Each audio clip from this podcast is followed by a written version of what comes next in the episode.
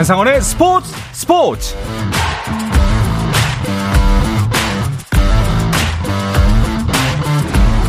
스포츠가 있는 저녁 어떠신가요? 아나운서 한상원입니다.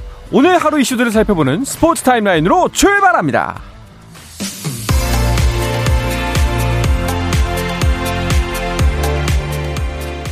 네, 프로야구 LG의 이천웅이 인터넷 도박 혐의를 인정했습니다. LG는 향후 검찰 조사와 KBO의 후속 조치에도 적극 협조할 예정이라고 밝히면서 사과문도 발표했습니다. 어수선한 분위기 속에서 LG는 두산과의 주말 3연전을 시작했습니다. 이승엽 감독 대 염경엽 감독, 그래서 여배 전쟁으로 불리는 이 대결. 마운드에는 알칸타라와 김윤식이 올라와 있습니다. 2회까지 한 점씩을 주고받은 두 팀 팽팽하던 동점 상황에서 오스틴이 적시타로 LG의 리드를 만들어냅니다. 이어 김현수가 3타전 적시타로 크게 달아납니다. 5회 말 현재 7대1로 LG가 6점 차로 앞서 있습니다. 연승이 끊긴 선두 SSG의 새로운 상대는 공동 2위 NC입니다. 선두권의 순위 변동도 예상이 되죠. 송영진이 NC를 상대로 잘 던지고 있고요. 양 팀의 영의 균형은 SSG가 깨뜨렸습니다. 최지훈의 내야 땅볼로 한 점 먼저 가져가는 SSG 6회 말 현재 그 점수 그대로 이어지면서 SSG가 1대 0으로 앞서고 있습니다. 6연패 늪에서 벗어난 삼성은 롯데전 뷰캐넌을 앞세워서 연승에 도전하고 있습니다.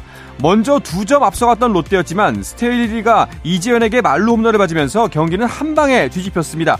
6회 말 현재 롯데가 한 점 추가하면서 4대 3으로 삼성이 한 점 차 리드를 가져가고 있습니다. 자, 이어서 기아 대 키움의 경기도 볼까요? 시즌 초반 팀 공격력이 8위에 머물면서 아쉬운 모습을 보여준 키움. 오늘은 이정후의 방망이가 되살아났습니다. 2타점 적시타를 포함해서 2개의 안타를 쳐내면서 키움의 공격을 살려내고 있습니다. 기아가 두점 추격했지만 메디나의 어이없는 복구와 이용규의 적시타로 두점 다시 달아나는 키움입니다. 자, 키움 6회 말 현재 7대2로 기아의 5점 차로 앞서 있습니다. 한화의 주말 3연전 상대는 KT입니다. 최은성이 한화의 공격 흐름을 주도하고 있습니다. 어제의 경기에 이어서 오늘도 적시타로 득점을 만들어내는 한화의 최은성. 하지만 4회 문상철의 2점 홈런을 포함해 3득점하면서 경기를 역전시키는 LG, KT. 하지만 한화 한 점 다시 추격하면서 5회 말 3대3 동점입니다. 네, 프로농구 4강 플레이오프 일정이 진행 중인 가운데 KT는 송영진 수석 코치를 새 감독으로 선임했다고 밝혔습니다.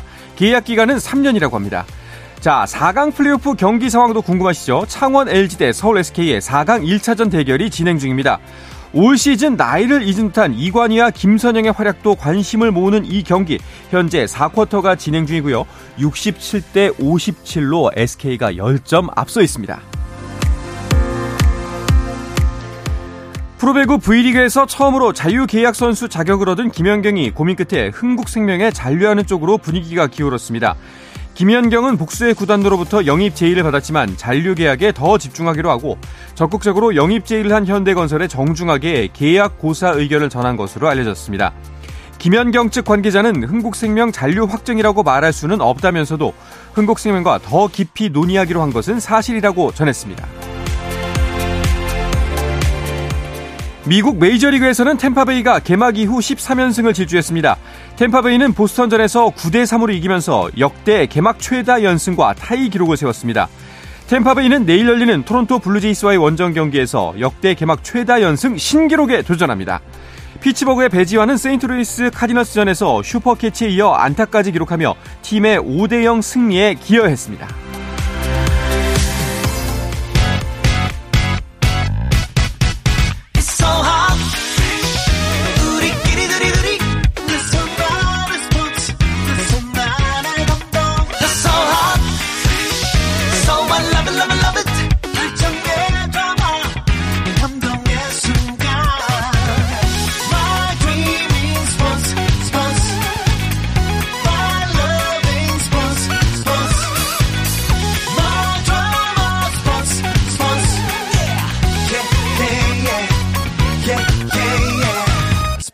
스포츠 스포츠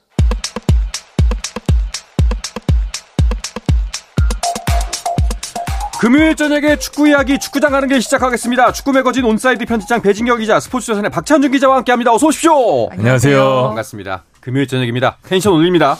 네. 자, 위르겐 클린스만 한국 축구대표팀 감독이 유럽파 현지 점검을 위해서 유럽으로 간다면서요? 네, 현재 미국에 체류 중인 클린스만 감독이 14일 날 유럽파 점검을 하기 위해서 유럽행 비행기에 오릅니다. 여정의 시작은 캡틴 손흥민을 만나기 위해서 가는데요. 15일 영국 런던 토트넘 스퍼스 스타디움에서 열리는 토트넘과 본머스의 경기를 보고요.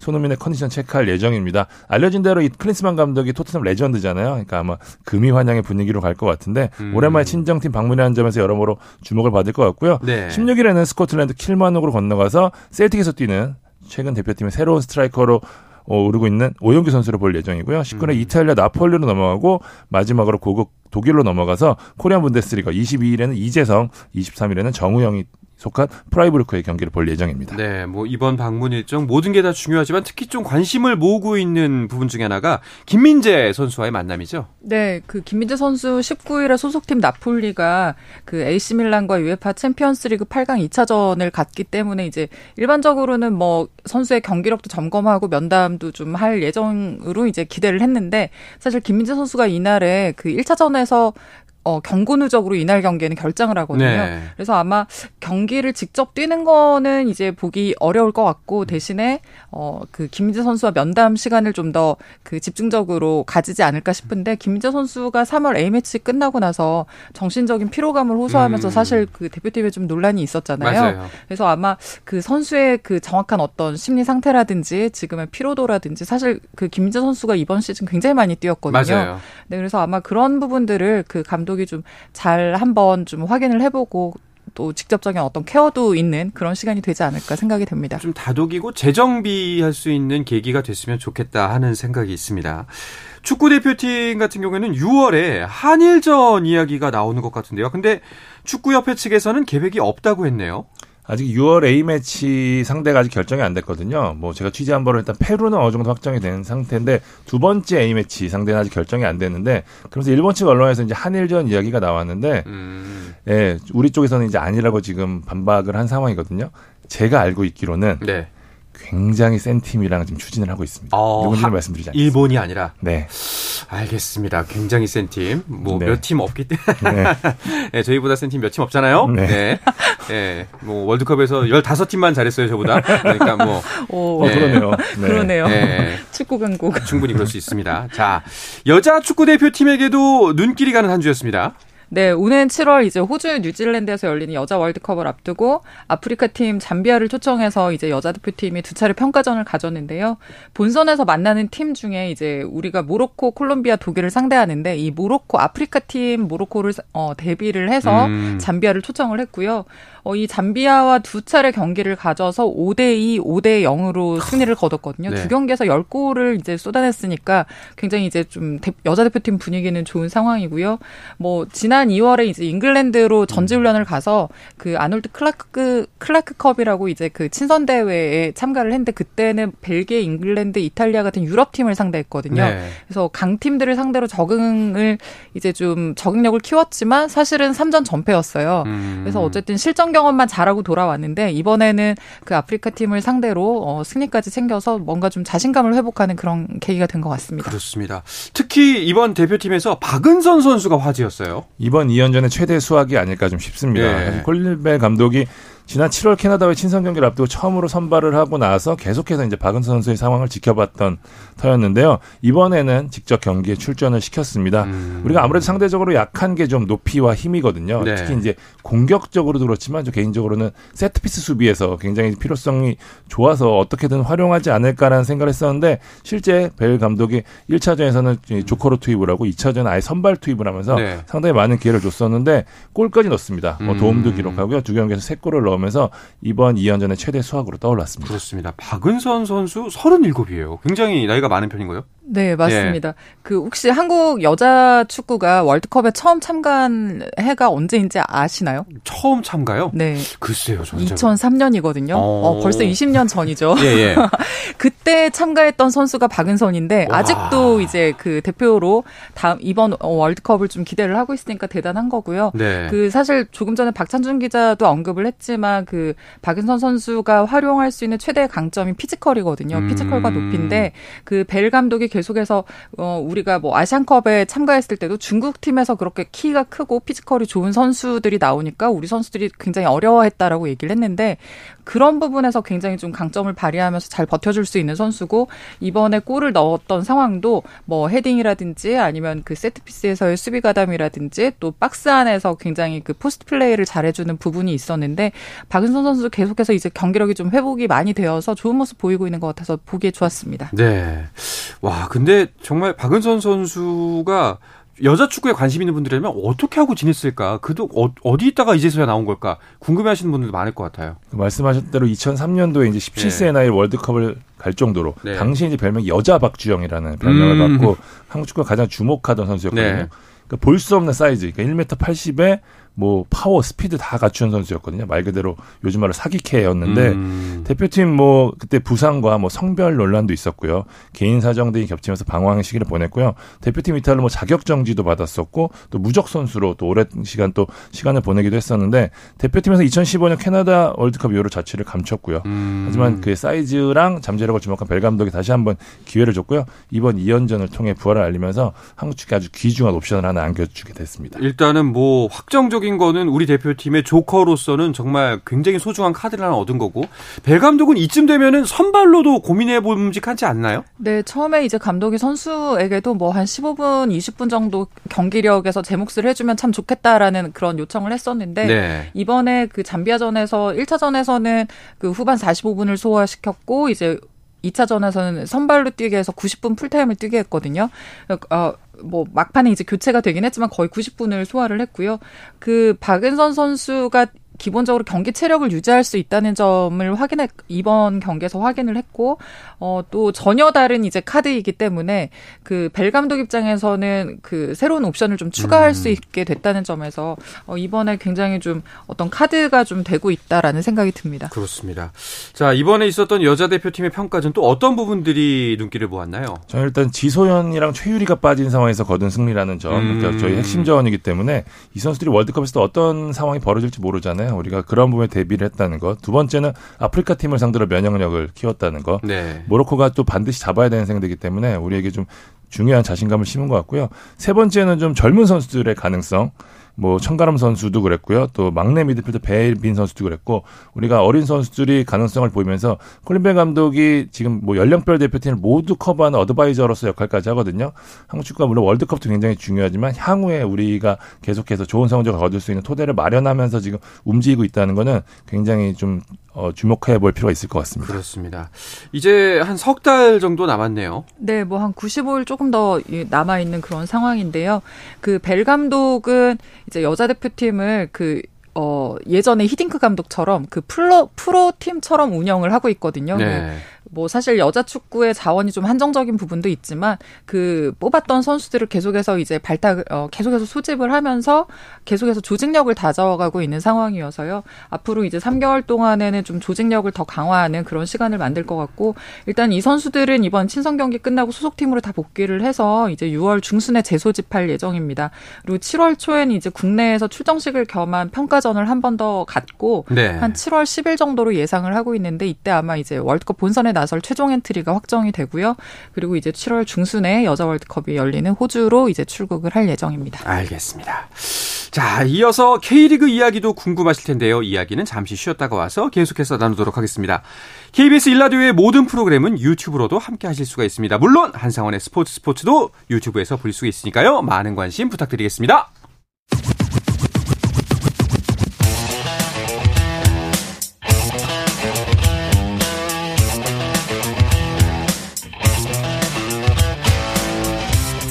짜릿함이 살아있는 시간 한상원의 스포츠 스포츠 금요일 저녁 축구 이야기 축구장 가는 길 듣고 계십니다. 스포츠조선의 박찬준 기자, 축구 매거진 온사이드 편집장 배진경 기자와 함께하고 있습니다. 자, K리그의 한 주간 가장 큰 이슈는 뭐 일단은 임영웅 효과겠죠. 임영웅님이라고 하는데 네. K리그 은총을 뿌리고 네. 가셨습니다. 예. K리그가 진짜 제가 좀 장모님이랑 같이 사는데 예. 제 장모님이 축구 얘기를 하시는 걸 제가 거의 어. 그것도 K리그 얘기를 하시는 걸 네. 제가 좀 못대 못 모시고 가서 좀 아쉽긴 하지만 어쨌든 그 정도로 지금 많은 분들이 관심을 보이셨거든요. 개인적으로는 뭐 아 축구만으로는 좀 역부족이구나라는 생각을 좀 한 게 약간 씁쓸한 마음도 좀 있었는데 음. 어쨌든 많은 분들이 관심을 가져주면서 이게 K리그로 긍정적인 효과로 이어졌으면 하는 바람 을 갖고 있는데 어쨌든 숱한 화제를 남기면서 이번 주에 최고의 키워드가 됐거든요. 네. 임영웅 측이 먼저 제의를 했다는 얘기는 다들 아시았을 텐데 그러면서 이 코로나 19 이후 프로스포츠 최다인 4만 5천 와. 7명이 그라운드를 찾아주셨고요. 뭐 임영웅의 왼발, 뭐 힘찬 시축, 뭐 슈퍼볼 하프타임 아니냐 부릴 정도의 이 하프타임 공연, 네. 뭐 경기 후 쓰레기를 치우고 간 뭐 이런 여러 이야기, 거의 위인전 수준의 얘기들이 계속해서 나오면서 K리그에 큰 미담을 남기고 떠났습니다. 저는 이 부분이 제일 좀, 아, 감동적이었던 게 사실 축하 공연 많이 하죠. 시축도 하고요. 근데 와서 바쁘잖아요, 연예인들. 그 식축 본인이 담당한 행사만 하고 싹 사라지거든요. 그런데 90분간 내내 경기를 다 보고 마무리까지 하고 갔다. 라는 지점이 전 좀, 어우, 굉장히 좀 고마운 일이다라는 생각이 들더라고요. 네, 진짜 축구의 진심인 네. 그런 그 가수인데요. 기본적으로 축구를 좋아하는 분이기도 하고 그 축구에 대한 존중을 보여줬다는 게 굉장히 음. 저는 좀 인상적이었는데 그 뭐 지금 말씀하신 대로 시축도 하고 공연도 했는데 공연을 할 때 그 댄서들이랑 같이 그라운드를 밟으면서 전부 다 축구화를 신었더라고요. 네.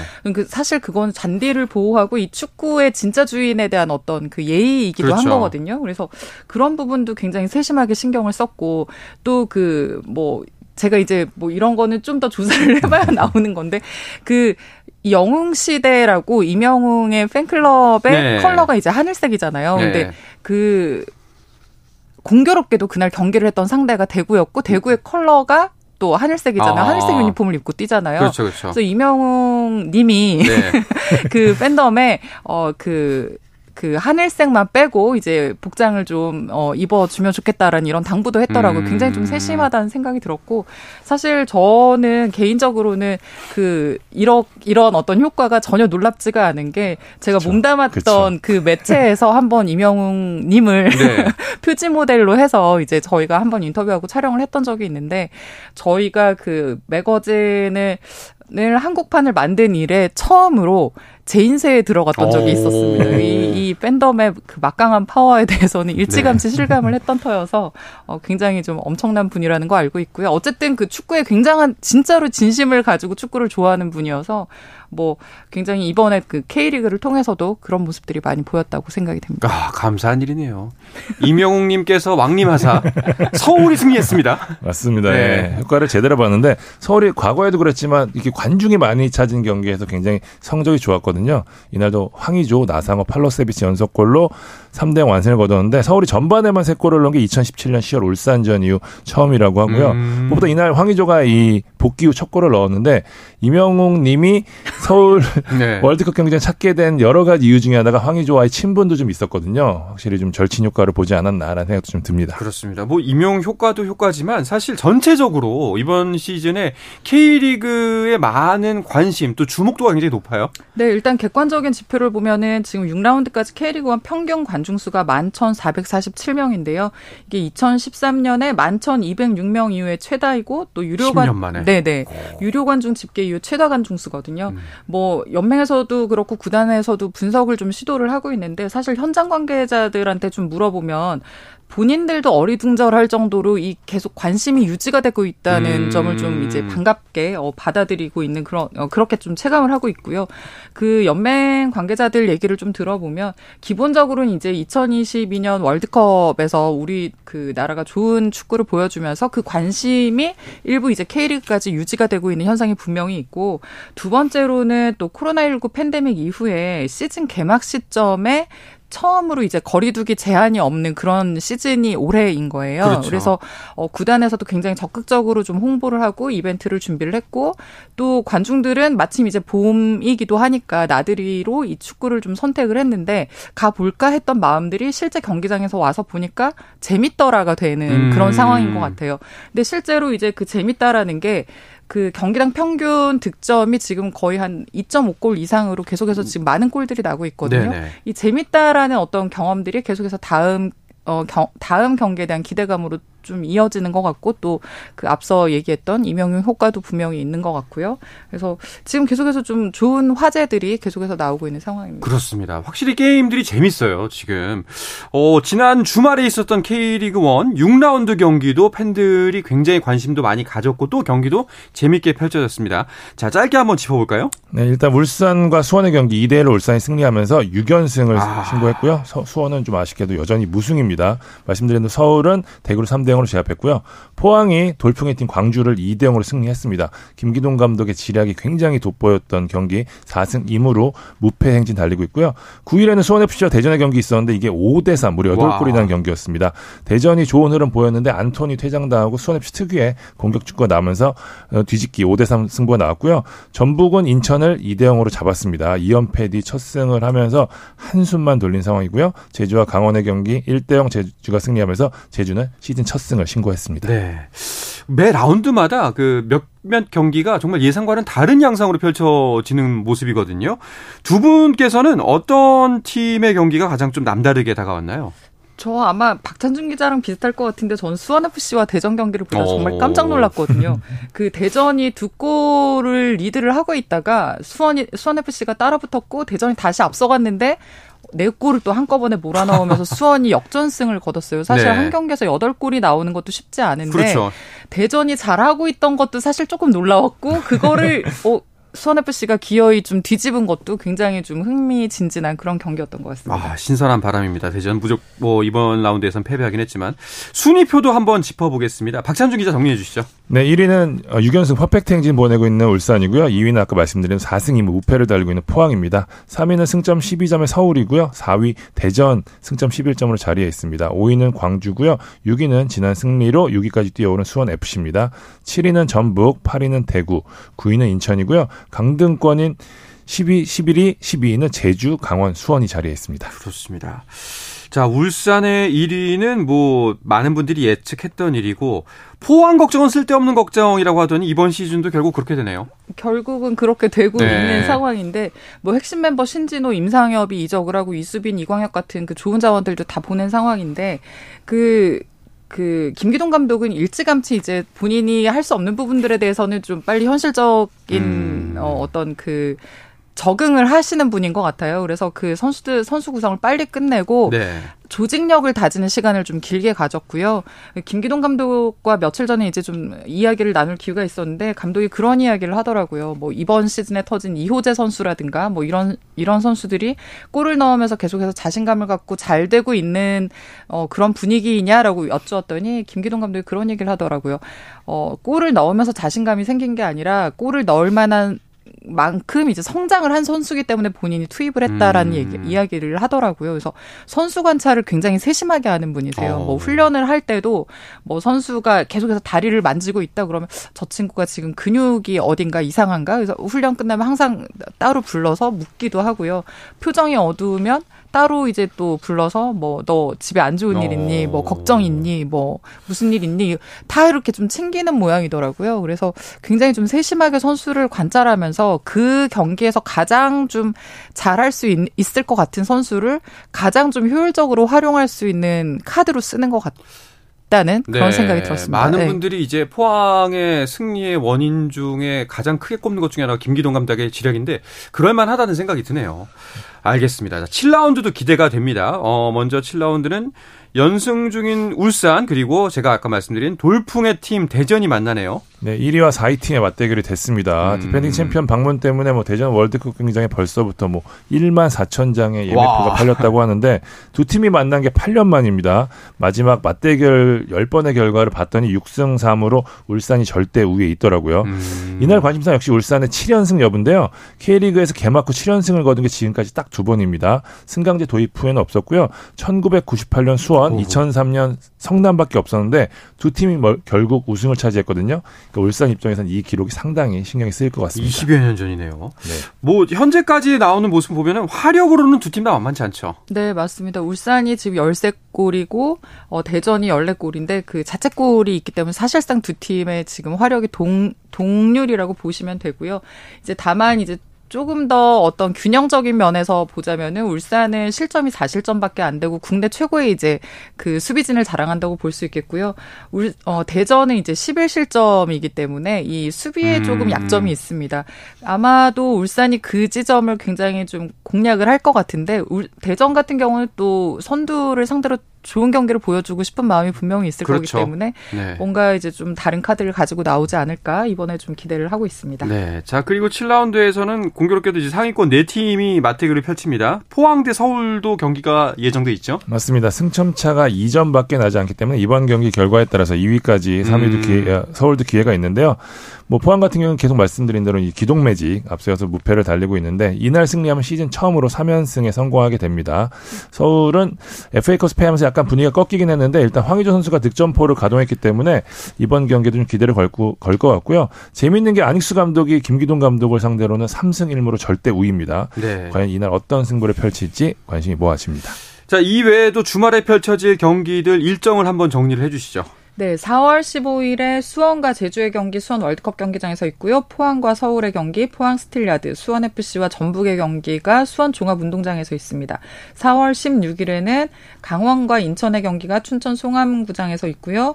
대전과 울산의 경기 대전 월드컵 경기장에서 예정되어 있고 대구와 광주의 경기가 대구 은행파크에서 어, 열릴 예정입니다. 그렇군요.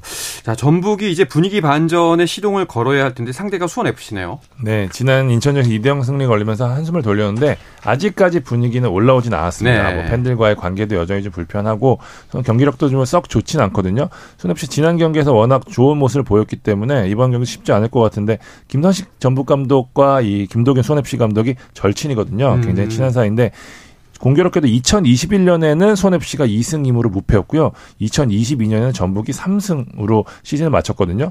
어, 양팀 감독이 상반된 흐름을 보였다는 점에서 올 시즌 첫 경기 어떤 결과가 나올지 좀 재밌을 것 같습니다. 네. 이외에도 어떤 경기 주목해서 보시면 이번 주말 잘 보낼 수 있을까요? 아, 네. 저는 강원과 인천의 경기 음. 좀 주목해서 보셔야 될 것 같은데 약간 조금 안된 네. 지금 두 팀입니다. 분발해야만 네, 하는 네. 뭐 지금 하위권에 있는데요. 강원 같은 경우는 지금 첫 승이 아직까지 없습니다. 네. 강원이 어좀 그 첫 승을 거둘 수 있을지 그리고 또 빅포를 기대했던 인천 지금 하위권에 있는데 상위권으로 이제 음. 오르려면 좀 이번 주말에는 뭔가 그 전환점을 만들어야 되거든요. 아, 이번 주말 좀 경기 기대해 보고 있겠습니다. 네, 자 축구와 함께 즐거운 주말 보내시기 바라겠습니다. 자 금요일에 축구 이야기 축구장 가는 길은 마치겠습니다. 축구 매거진 온사이드 편집장 배진경 기자 그리고 스포츠조선의 박찬준 기자와 함께했습니다. 두 분 고맙습니다. 고맙습니다. 감사합니다.